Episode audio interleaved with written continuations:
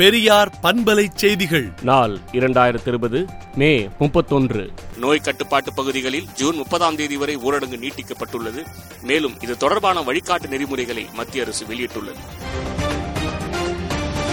உலகளவில் கொரோனா வைரஸால் பாதிக்கப்பட்டவர்களின் எண்ணிக்கை அறுபத்தோரு லட்சத்து ஐம்பதாயிரத்து நானூற்று எண்பத்தி இரண்டாகவும் இறந்தவர்களின் எண்ணிக்கை மூன்று லட்சத்து எழுபதாயிரத்து ஐநூற்று ஆறாகவும் இந்தியாவில் பாதிக்கப்பட்டவர்களின் எண்ணிக்கை ஒரு லட்சத்து எண்பத்தி இரண்டாயிரத்து நூற்று நாற்பத்தி மூன்றாகவும் இறந்தவர்களின் எண்ணிக்கை ஐயாயிரத்து நூற்று அறுபத்தி நான்காகவும் தமிழ்நாடை பொறுத்தவரையில் பாதிக்கப்பட்டவர்களின் எண்ணிக்கை இருபத்தோராயிரத்து நூற்று எண்பத்து நான்காகவும் இறந்தவர்களின் எண்ணிக்கை நூற்று அறுபதாகவும் உயர்ந்துள்ளது.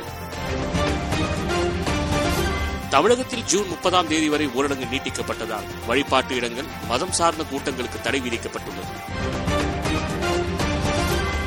மோடியின் ஓராண்டு கால ஆட்சியில் மத பிரிவினைவாத வன்முறைகள் அதிகரித்துள்ளதாக காங்கிரஸ் குற்றம் சாட்டியுள்ளது. புலம்பெயர் தொழிலாளர்களை அனுப்பியிருந்தால் கொரோனா பாதிப்பு பெரிதாகாமல் தவிர்த்திருக்கலாம் என மருத்துவ வல்லுநர்கள் குழு அறிக்கை வெளியிட்டுள்ளது. கொரோனா வைரஸ் மே இருபத்தி ஒன்றாம் தேதியுடன் இந்தியாவை விட்டு வெளியேறிவிடும் என ஆருடம் கூறிய பிரபல ஜோதிடர் போஜன் தருவாலாவின் மரணம் அவரை பின்தொடர்ந்தவர்களை அதிர்ச்சியடைய செய்துள்ளது.